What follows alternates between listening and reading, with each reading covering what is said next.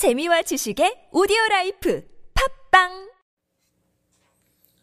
시편 128편 1절부터 6절입니다. 예, 우리 함께 읽겠습니다. 여호와를 경외하며 그의 길을 걷는 자마다 복이 있도다. 네가 네 손이 수고한 대로 먹을 것이라. 네가 복되고 형통하리로다.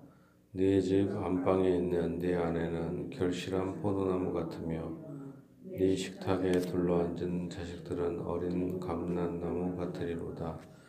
여호와를 경외하는 자는 이같이 복을 받으리로다. 여호와께서 시온에서 내게 복을 주실지어다. 너는 평생에 예루살렘의 번영을 보며 네 자식의 자식을 볼지어다. 이스라엘에게 평강이 있을지로다. 아멘.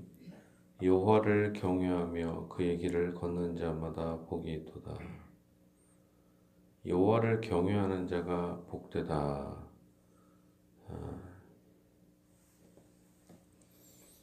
아, 이 진리를 묵상하고 사는 것이 매우 필요합니다.